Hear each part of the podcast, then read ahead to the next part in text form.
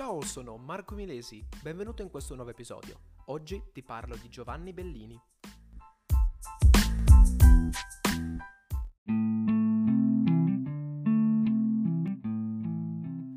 Quando parliamo di Giovanni Bellini parliamo di un pittore nato all'incirca tra il 1432 e il 1433 e morto nel 1516. Lui si formò a Venezia, nella bottega del padre. Eh, lui infatti era figlio del pittore targo, tardo gotico Jacopo Bellini. Era anche fratello del pittore Gentile Bellini e cognato di Mantegna. Insomma, nasce, vive e muore in un ambiente eh, di pittori. Tra il 1474 e il 1476 incontra a Venezia, come vi avevo detto nell'ultimo episodio dedicato all'arte, Antonello da Messina, da cui apprende l'incidenza della luce. Nel 1483 diventa il pittore ufficiale della Repubblica di Venezia e eh, insegna l'arte della pittura a due suoi allievi importanti, ovvero Giorgione e Tiziano. Con Giovanni Bellini l'arte figurativa a Venezia abbandona definitivamente la cultura tardo-gotica e si allinea a Firenze, Urbino e Padova nelle nuove linee rinascimentali. Di conseguenza eh, si va a sviluppare una vera e propria forma di pittura rinascimentale veneta che era basata sul colore e sulla luce, a differenza della pittura rinascimentale fiorentina che era fondata sul disegno. Partiamo subito con la prima opera, intitolata La Pietà. Dipinta all'incirca dal 1460 al 1465, si tratta di una tempera su tavola e eh, fa parte della Pinacoteca di Brera.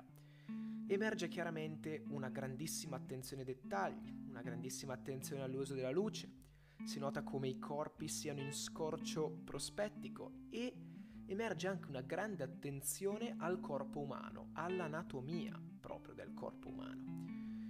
Viene rappresentato molto bene il dolore mm, della madre nei confronti del figlio e l'espressione di Cristo dà l'idea che sia appena deceduto. Bellini aggiunge eh, nelle sue opere una caratteristica unica, un po' come ha fatto Antonella da Messina con eh, la Vergine Annunciata, la stessa cosa fa Giovanni Bellini con la Pietà. Aggiunge, e non solo in realtà in tutte le sue opere, lui va ad aggiungere una rappresentazione estremamente dettagliata e simbolica del cielo, proprio così.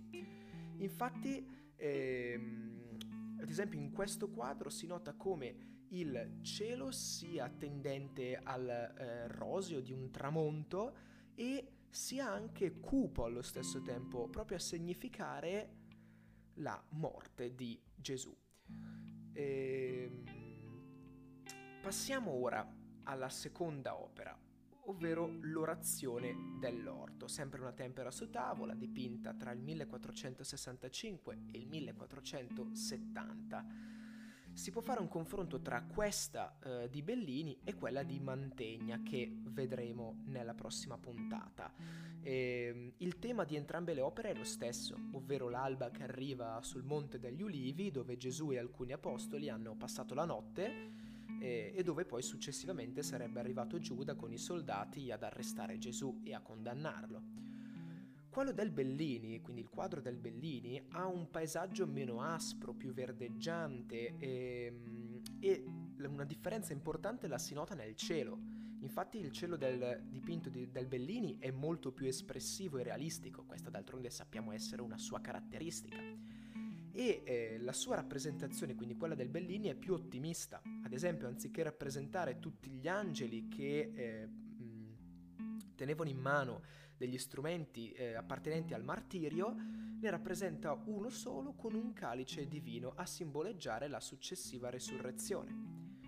Anche in generale il tratto dell'opera fa trasparire il fatto che la rappresentazione del Mantegna sia molto più pessimista e forte, di conseguenza fa capire come quella invece del Bellini sia molto più ottimista e cauta, potremmo dire.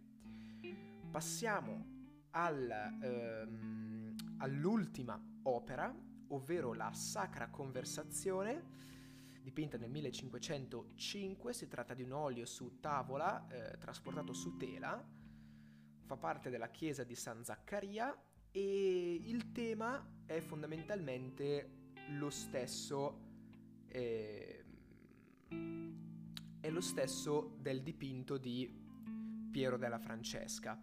Quindi il tema, appunto, ripeto, è lo stesso, la Madonna con in braccio Gesù bambino, e si chiama conversazione, anche se in realtà non sono mai in conversazione effettiva. Le novità di Bellini sono tante. Partiamo dalla rappresentazione della nicchia, eh, che alla fine la rappresenta come Piero della Francesca, eh, bensì la sua è una nicchia coperta da un catino absidale, cioè un quarto di sfera fondamentalmente.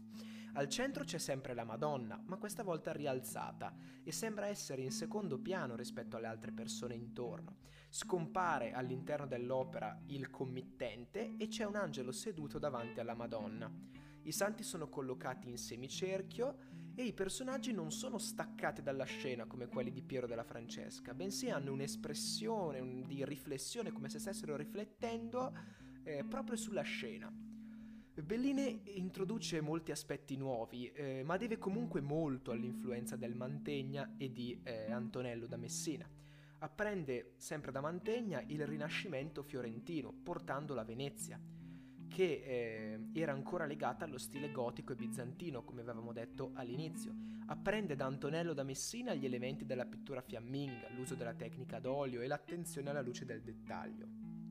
Insomma, il contatto tra questi tre artisti fu sicuramente vantaggioso per tutti e tre. Infatti abbiamo detto che eh, Bellini, grazie al Mantegna, entrò in contatto con il Rinascimento fiorentino, da cui importò questa nuova visione stilistica a Venezia, città che fino al 400 inoltrato era rimasta ancora legata allo stile gotico e bizantino.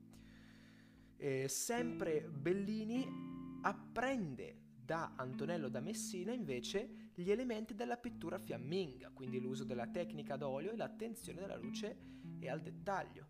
Di conseguenza Bellini, partendo dalla sua formazione tardo-gotica, riesce a fare una sintesi originale eh, di tutte quante queste differenti stili, eh, stilistiche anzi, eh, di diversi autori.